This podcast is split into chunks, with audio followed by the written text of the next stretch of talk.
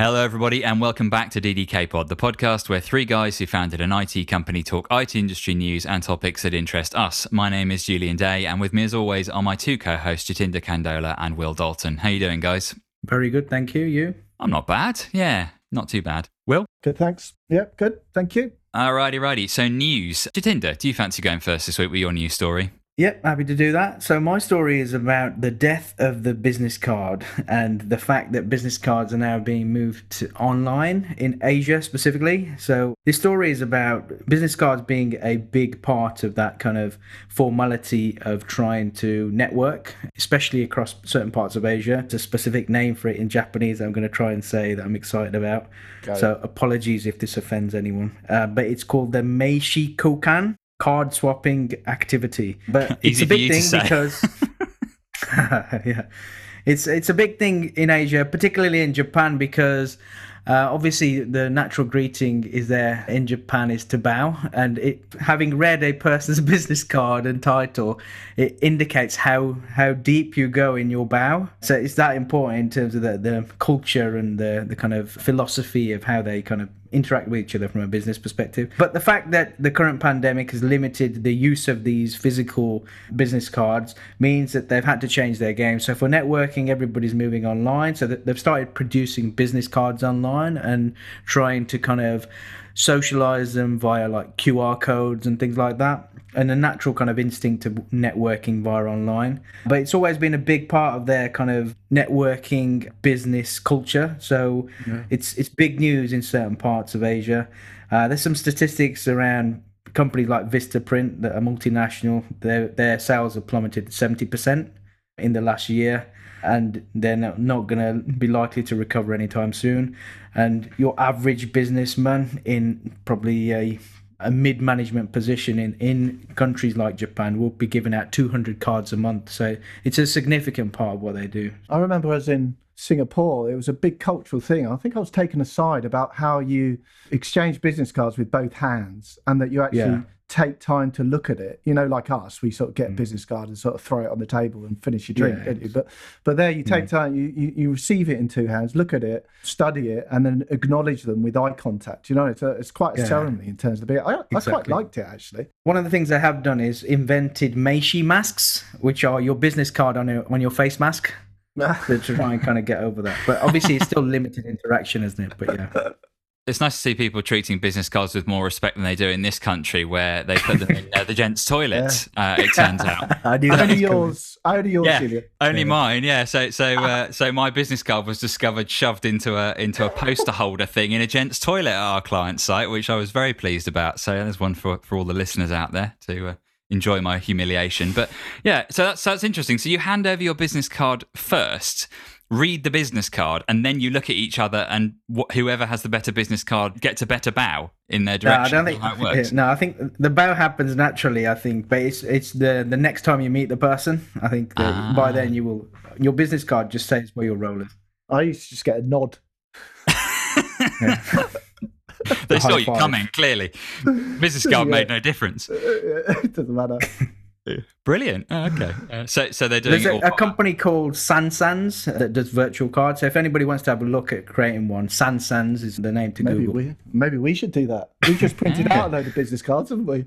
Hmm. How how do you exchange them? Do you just like the Sansan cards? Do you just bump your phones together or hold them near each other or something, and, and then it pops so up? So that's one you... of the ways. If you if you can still meet people in person, oh, yeah, I see. Yeah, yes, of course. Yes, yes, yes. So, so it's, it's more over Zoom or something, isn't it? It's exactly. like a digital yeah, greeting. Exactly. Yeah, yeah, yeah, yeah, yeah. Yeah. Okay. Cool. Makes sense. Excellent. Yeah. Good story. Will, do you want to give us your news story? Sure. So mine's BBC. It's an article about AI recruitment. One of the companies it it talks about is Pymetrics whose quote is, We are redefining workplace transformation. God, there you go.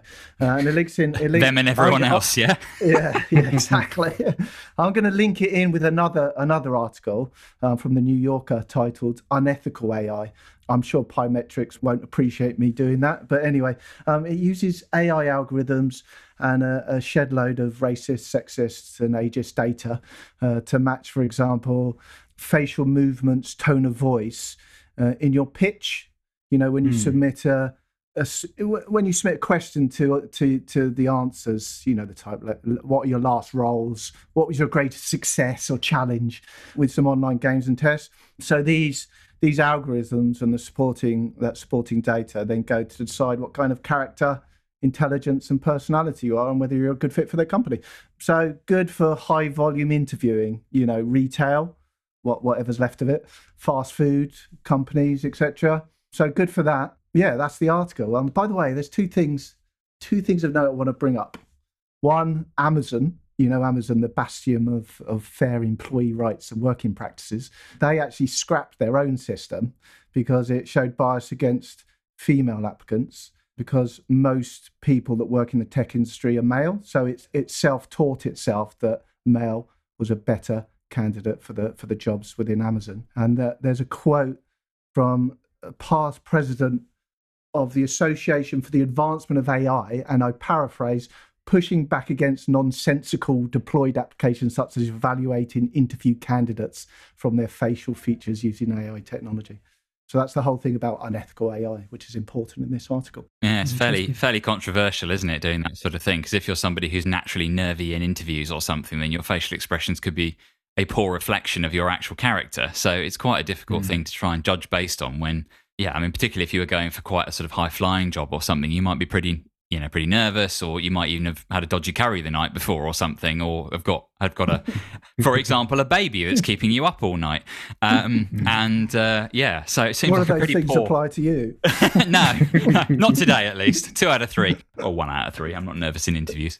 But yeah you know it, it's it's interesting isn't it how how people are trying to apply these kind of technologies just to absolutely everything at the oh, moment isn't it like well isn't it? What, it's terrible why are you trying to apply it to that? That doesn't seem like a very good use case. But anyway, yeah, I guess, I guess uh, people do anything to get ahead. My news story this week is NASA and Perseverance. So, Perseverance is the latest rover that they've managed to land successfully on Mars. This happened pretty soon before we recorded the podcast. Uh, just amazing, amazing feat of engineering and technology. Uh, there's quite an interesting IT angle in that they did it in quite a different way this time. So there's a video which I'm going to put on, on Twitter and, and in the show notes and everything, which shows how they actually made this landing happen. And it's absolutely, it's like something out of a sci-fi movie. I still can't believe it's almost like when um, SpaceX land their booster rockets on on a, a ship in the uh, in the ocean that's driven by AI and, and in two locations on the um, uh, on the soil. You just can't believe that what you're seeing is real with these booster rockets hovering. And what NASA have done with this rover, which is the size of a car and has a nuclear reactor in it,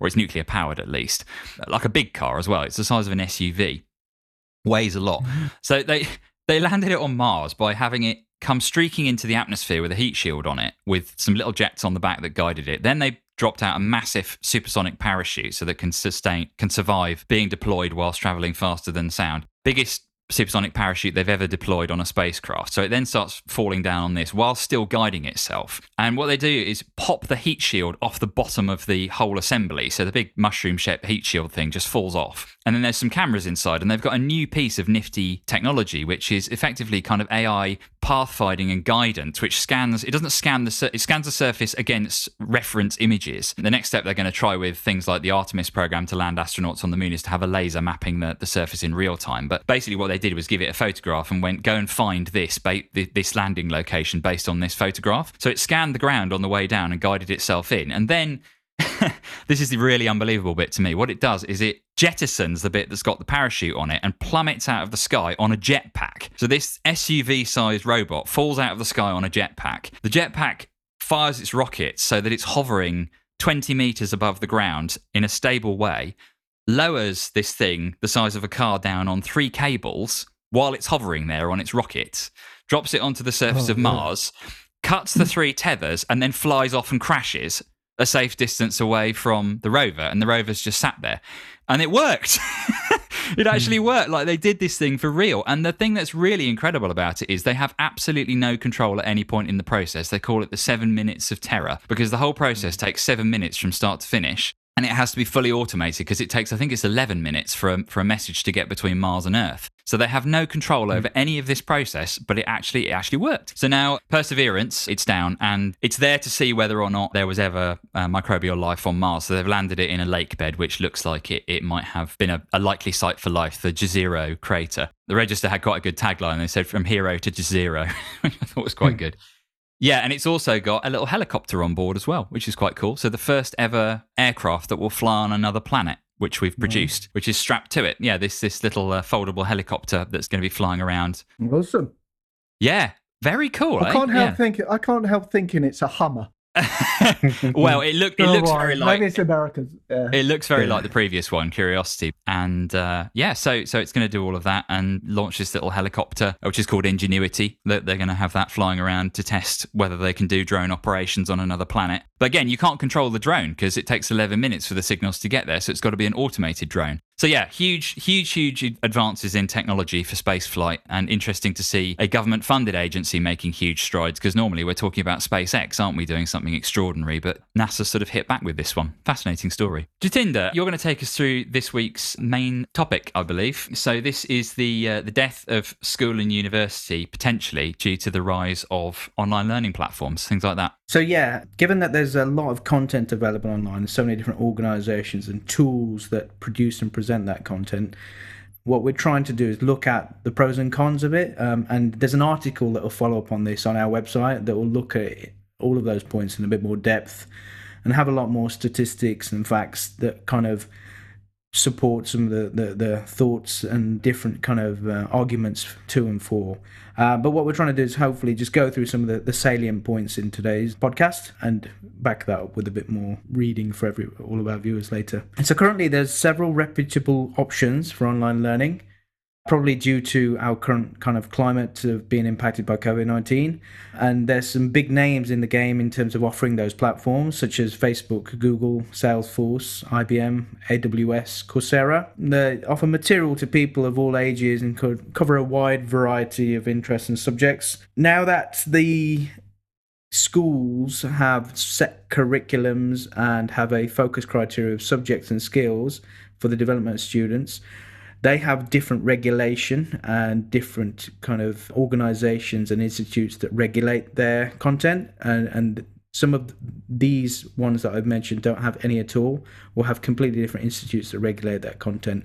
So it's important to make that distinction. I think there's also an important thing that we need to, to kind of just make clear in terms of there are junior schools, high schools, and higher education to, to consider in terms of schools and university, and that there's obviously some drawbacks in the ability to teach students of younger ages without that physical presence and being able to observe via video conferencing the amount of body language that you'd normally get when in person. So it's harder to make judgments on whether they're comfortable whether they're fully engaged attentive and sometimes even present. I think there's been some very funny stories of kids being creative in the news recently about placing stills or backgrounds to make it appear as if they're present in their lectures when actually they're playing PS5 or something in the other room. But yeah, I think that it's clear that the development of younger children is influenced by that human interaction in person. So therefore, that's a key differentiator.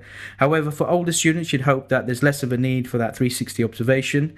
Uh, that you'd only get in person, as there's a, a two way commitment towards academia. So, going into the kind of pros and cons of it all, one of the, the first things we'd try to kind of talk about in terms of pros is improved attendance.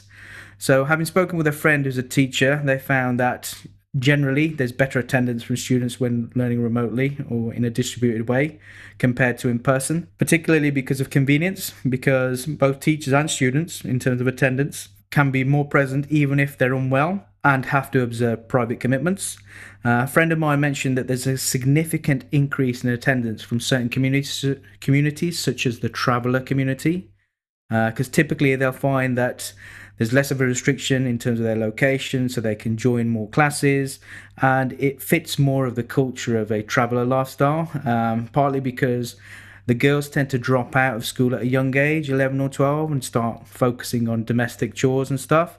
Whereas if they have access to education um, in a more convenient kind of manner and to their times, they can still be involved Another thing that we'd like to, to kind of raise with that, that comes hand in hand with it, is there's a certain level of familiarity with IT that you get from this remote learning because students start to become dependent on using that technology to learn. Therefore, they get some free training uh, and it's a necessity rather than an option. Whereas in classroom, it's probably going to be limited depending on where you are in the world and what kind of institute you're at. So there's a greater benefit for those of the people that wouldn't have naturally had that privilege. So particularly in poorer parts of the world where devices would have been shared between high numbers of students in classes. And the exposure brings benefits and probably some disbenefits as well from that wider use of technology. Another point is around the reach of education. So as the teachers and students can join calls from different locations and access tooling to do this, there's an improvement in the ability to support education across the world and achieve some consistency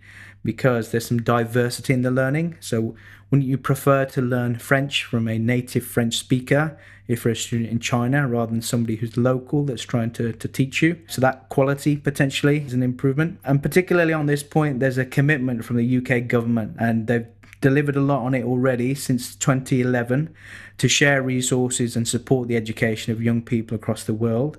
Spent millions of pounds on it and will continue to do so, particularly over the next five years. And they want to try and reduce some of the shocking statistics um, of there being potentially over 90% of primary age children in low income countries and 75% in lower middle income countries, which is a total of 330 million children across the world who will not learn to read or do basic arithmetic at the end of primary school. So it's that reach is quite an important thing from a global scale. And despite having said previously in the point that children from a primary age would benefit from in-person teaching, when you look at it from a global perspective and increasing that reach, there is still a greater impact to be had by being able to connect remotely. One of the other things this brings is that it increases the potential for diversity of content because the use of the World Wide Web so potentially an exponential growth of the actual types of tooling and different kind of mechanisms that are used in remote parts of the world that could be tapped into and also it allows the use of technology to be very varied for children. So typically in the Western world, children will associate technology with gaming, whereas if we associate it to learning, um, it gives it a different posture in their thought process. Also, the ability for tools and technology to support special education needs and disability is a, major benefit. As uh, instead of looking at a blackboard or a whiteboard in a classroom, people with those kind of special needs will be able to increase their learning experience through the use of software and platforms online that can allow them to learn and interact and absorb that information in a more advanced way. Also, the actual kind of institute of education, making them more digital, will allow them to reduce some of the processes that help the organization run, including automating some of their marking digitizing some of the support services that they run, such as counseling and private tuition, improving compliance of their management processes with other institutes globally, locally, and also um, independently with Ofsted. The adoption of modern business grade technology instead of the old, tired education software from the past allows there to be a different type of attraction of students and staff. It inc- enhances their catchment area for students as well, so making it fairer. So, where some people need to buy a house of a certain value in a certain area to be able to kind of get into a catchment area, Hopefully, that would go away or make it fairer at least. It could also help with improving the tracking of progress in a person's education and also marking, integrating the teacher's training and the audit processes from the institution as well via technology, combining some of the child protection services, such as child healthcare plans, and improving each institute's tooling and learning software from an interactive perspective, as currently there's a lot of inconsistency, particularly across the UK. So you'll find that depending on where the institute is currently based and how much funding or how much prep they had done themselves, there will be inconsistency in terms of how effective they are in terms of being able to support remote learning at the moment. And if we can use technology in a way to try to get that consistency, it will hopefully standardize the decision making for consistency and integration across the country modernization of institutes uh, from the use of technology, making them more attractive. And hopefully, uh, from a higher education perspective, maybe it will make it a more fairer playing field in terms of recre- reducing university fees, benefiting the students, of course. Uh, it might hinder some academic research because some of these institutes are dependent on certain amount of funds from uh, subscription to to be able to do their research. But from a student's perspective, you'll find that a lot of students come out of university uh, with great amounts of debt, and then it's um, a real kind of competition in terms of being able to utilize their degrees in an effective way to pay that back. So those are pr- most the, the pros that would be obvious in terms of this discussion. Uh, some of the, the negative points or cons, I guess we talked about attendance being increased uh, for certain communities. But there's a, also a question mark on whether the actual student is present when not in person, because that commitment to get up and attend in person and be in the building uh, adds to the experience. And it's harder to, to really understand how engaged that student may be when working and logging in remotely. The fact that students lose that learning environment so there's an accessibility to the institute itself all of the resources such as books being able to look at tap work uh, past work and tap into that kind of institute's record history their visual decoration of academic achievements from the past uh, the physical aura of the institute as well. So some of those things are lost. I guess one of the, the big things that is currently in the news that is a, a major concern because of the current situation is that children or students that live with abusive personnel or adults or members of their family they are suffering from domestic violence and currently we are limited in how we can kind of support certain people and then this would also be something that is an opportunity but reduces the ability currently in terms of how we can track that and how make those observations. But maybe it leads to more creativity and innovation from a technology perspective in being able to monitor and, pr- and protect young people. There's potentially some inconsistency in terms of the playing field. Uh, so, as students are learning from home, some will have more space and privileges than others in terms of better internet connectivity, better home environment, desks and, and all of that kind of stuff. Whereas in schools, there's some level of being equal, I guess. Everybody comes in and uses the resources within that building. But again, it may be that the school can provide Wi Fi devices or something like that that can kind of make that a bit more of a level playing field. I guess the other thing is intrusion into the home lives of students, and that could lead to more bullying specifically because students can see what each other's kind of settings are like at home because they're, they're exposed via that video conferencing. It could potentially leave people uh, students to marginalize others because the state that that room might be in or what kind of perception you get of the person and their social background. There's also probably still going to be some challenges to support those SEND um, special education needs and disability students because there's still going to be a need for certain levels of physical interaction to support that learning alongside some of the tools that I mentioned. So there's definitely a hybrid for certain types of uh, student. And some subjects might be more challenging than others to be able to taught remotely, such as you lose that ability to do hands-on science experiments unless your parents or an adult is there and present and has the equipment and be able to, to kind of support the mm. student through that experience remotely. Well, even then, it's fairly unlikely. Yeah, exactly. Some of the chemicals they're dealing with are pretty horrible, aren't they? So magnesium and God knows what else in your house.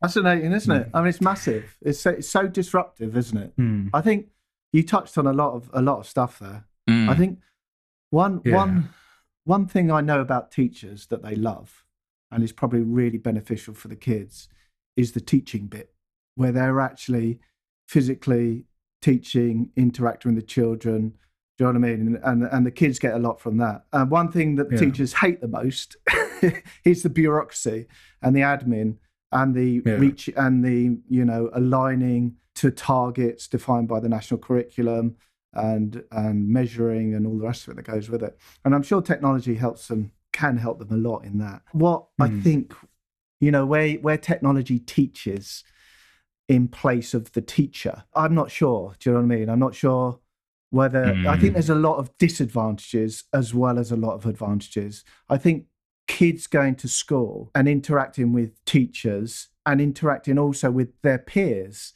is really important yeah. for the development of a child.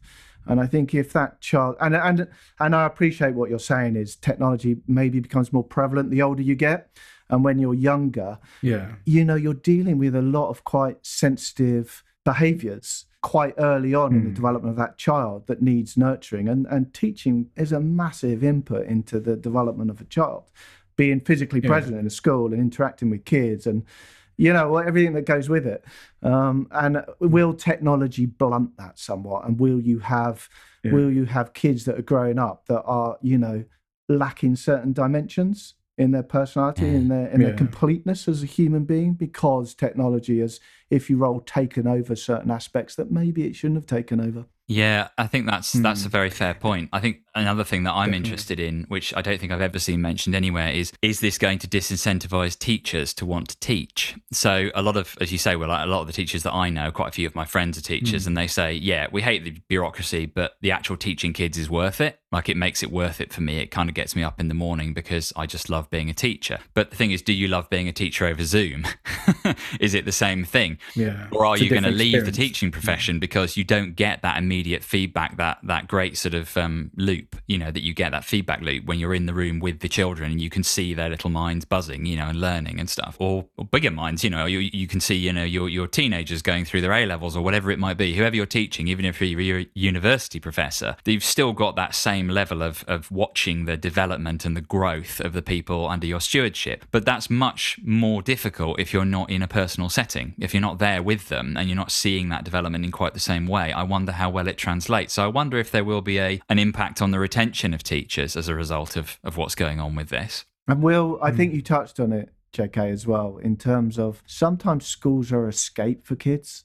You know, they're escaping their yeah. home life, which can be hard mm. and actually going to school is is you know a little bit of an oasis for them a little bit of paradise for them where they can escape that now if you're teach if you're using technology to teach them at home. There's none of that escape. You know, teachers are so much more than teachers, which is why teachers are great, isn't it? They're yeah. they're teachers, but they're sort of social workers as well, and they're. Mm. You know, they're they're they're, mm. they're, acting as your friends and your peers, and mentors. you know what I mean? It's it, mentors. It's, yeah, they, you know, they it's a can real, be real big role certainly for me, a couple of my teachers, Definitely. you know, I still remember their remember their names. They they were such a pivotal kind of influence on my life that I still think of them occasionally now and kind of wonder where they are and stuff. You know, a couple of my teachers when I was in my early yeah. teens, in particular, you know, that they were they were just they were like mentors to me. But their the influence that they had on my life has shaped everything I've done ever since. You know, it's it's remarkable mm. how much of an impact they had. Really, um, another thing that you mentioned, J.K., that I think uh, is worth picking up on is the the stuff about the soft benefit of t- children being being uh, exposed to technology. So there's a fascinating uh, project that was done a while ago that I read about in Africa where they gave a bunch of kids in a remote village. I think it was Africa. Apologies if I've got this wrong, but they gave some kids some some tablets in a remote village in order to try and be able to educate them and made sure there was a stable enough internet connection and, and wanted to trial this as a model to see whether or not effectively Western charities and others could could educate kids remotely in these remote areas where it wasn't practical to have a teacher living. What happened was within about two weeks, these kids who'd never had access access to technology had managed to hack these devices.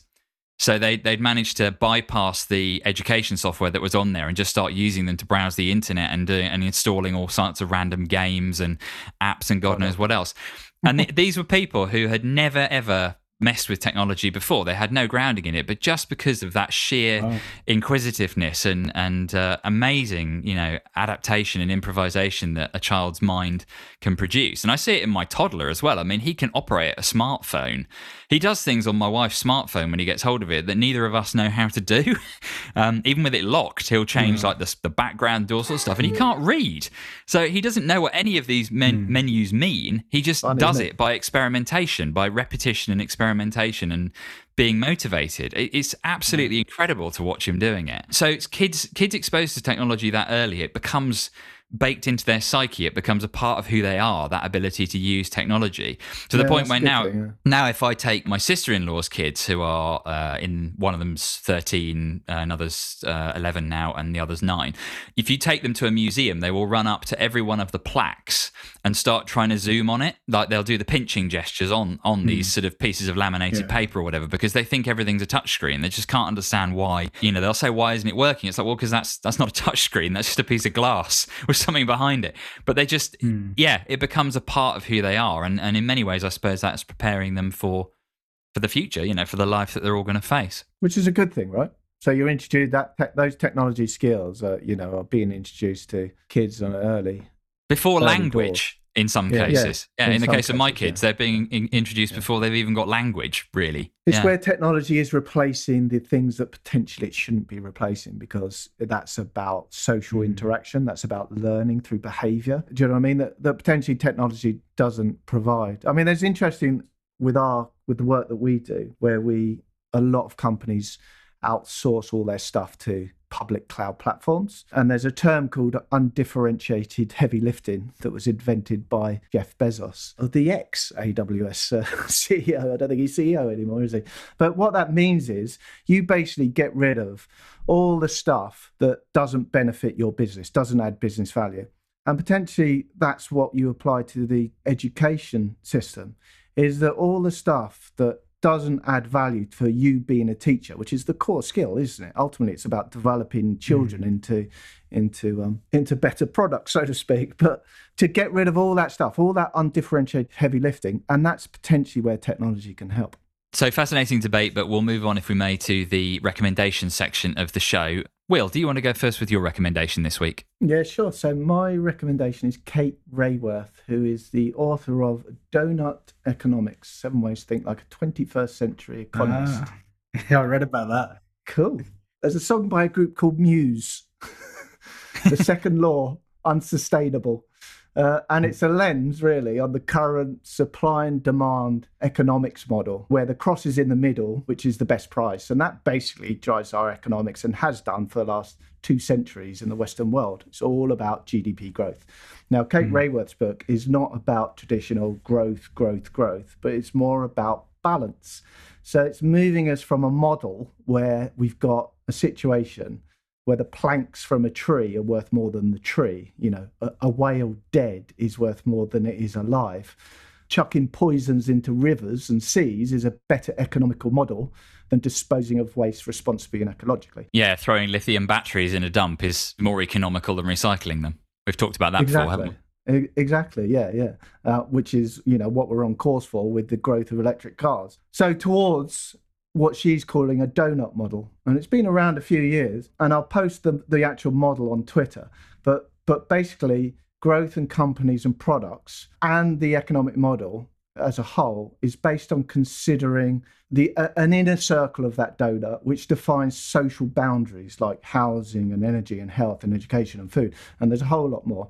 Uh, and that the outer ring of the donut is the planet boundaries what is sustainable you know biodiversity loss air pollution climate change etc so so the performance of the economy is measured on this a much more balanced set of metrics not just on growth of gdp so it's kate raworth author of doughnut economics seven ways to think 21st century economist That sounds great. I'm going to read that. yeah. I, I've read that they tried to apply it in the Netherlands. that's And, right uh, th- amsterdam amsterdam has Yeah. taken it up yep And it's really interesting. Brilliant. Great recommendation. Yeah, uh, great. Um, maybe ping a link to that one out on Twitter or something. Jatinder, did you want to go next with yours? Uh, yeah, so my recommendation this week is a TV series that I came across called T- Trump Takes on the World. Ah, So awesome you can probably Yeah. you can probably guess what it's going to be like. But uh, basically, it's a little docu series. I think there's about three episodes in total.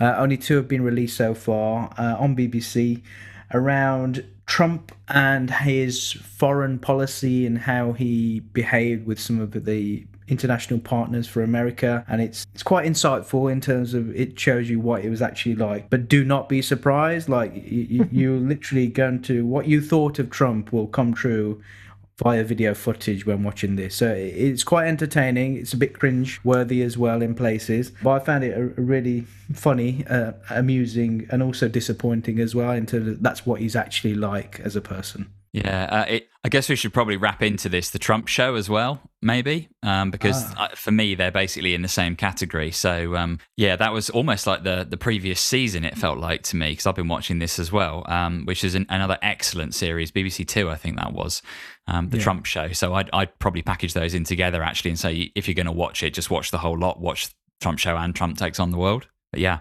Brilliant. So, my recommendation this week is Tron Legacy. So, I was reminded of this by Fortnite, of all things. Ugh, I don't play Fortnite, but um, they recently did a, a, Tron skins pack, which is bizarre because the last piece of media that was related to it came out 10 or 11 years ago. But that made me go back and revisit the movie and the soundtrack, which I'll come on to in just a moment. So, the movie is uh, it's a 2010 film, um, got Jeff Bridges, Olivia Wilde, uh, Garrett Hedlund, uh, a few others in it. Absolutely extraordinary looking film, absolutely incredible. I mean, I'm pretty obsessed with neon aesthetic anyway, but it just it looks remarkable. Made still holds up today, uh, apart from some particular special effects around de aging Jeff Bridges. Um, plot's not great, but I would encourage everybody to to definitely give it a watch because it's just an incredible sight. You know, for incredible feast for the for the ears and the eyes. Just an amazing looking film. But the main part of my recommendation isn't about the the film itself. It's about the soundtrack. So the soundtrack to the film, I think think is is one of the most, if not the most, amazing soundtrack I've ever heard for a film. It was um, Daft Punk were, were, asked to come in and do it, and they did the whole thing uh, end to end as a, a, almost like a Daft Punk album in and of itself, but one without any lyrical tracks. And it's absolutely incredible. It's brilliant music to work to because it does that whole thing that classical music does, where it kind of puts your brain onto alpha waves so that you're more able to focus and work and learn. But I realized that even 10 years after the film came out, I'm still listening to the soundtrack while I'm working, probably at least three or four times a month. Um, so if you've never listened to it, go and listen to the Tron Legacy soundtrack. They recently re released, I think for the 10th anniversary of it, a, a new version of it with a few extra tracks on the end, I think. But yeah, absolutely amazing, amazing, amazing piece of music. It's up there for me with Jurassic Park and uh, Indiana Jones and Star Wars and all the sort of amazing John Queen. Williams surely Queen and Flash Gordon, or Highlander. In fact, who wants to live forever? But uh, um, oh yeah, yeah, and that's Flash Gordon, not Flesh Gordon, by the way. Uh, oh don't, no, don't, please, don't no, no, no, no, when, no, don't Google that. You're banned from putting a link to that on Twitter. Tw- Twitter. I'm just Twitter. saying, just uh, don't make a spelling mistake. yeah, no, let's not go anywhere near that. Yeah, I mean, obviously there have been some great soundtracks through the years, but for me, this one is absolutely up there. So if you don't watch the movie, which you should once, just to see how incredible it looks, you should definitely listen to the soundtrack. Brilliant. I think, chaps, that's it. I think that's the show. So thank you very much once again for today. Great chat. Maybe something we should consider coming back to because I think there are a few threads we didn't tug on in, in that debate. But uh, thanks very much to Jatinder for evangelizing it. Um, if you want to get in touch with the show, you can do. Uh, we're available on ddkpod at ddklimited.com. That's ddkpod at ddklimited.com. That's with limited spelled out in full. Uh, if you want to get hold of us on Twitter, we are at DDK Limited, at DDK Limited. Uh, and if you want to find us on LinkedIn, we are Dalton Day Candola. So uh, just remains for me to say thank you very much to both of you guys. Thanks to all the listeners out there. We'll see you again in a couple of weeks. Thanks a lot. Thank you. See ya.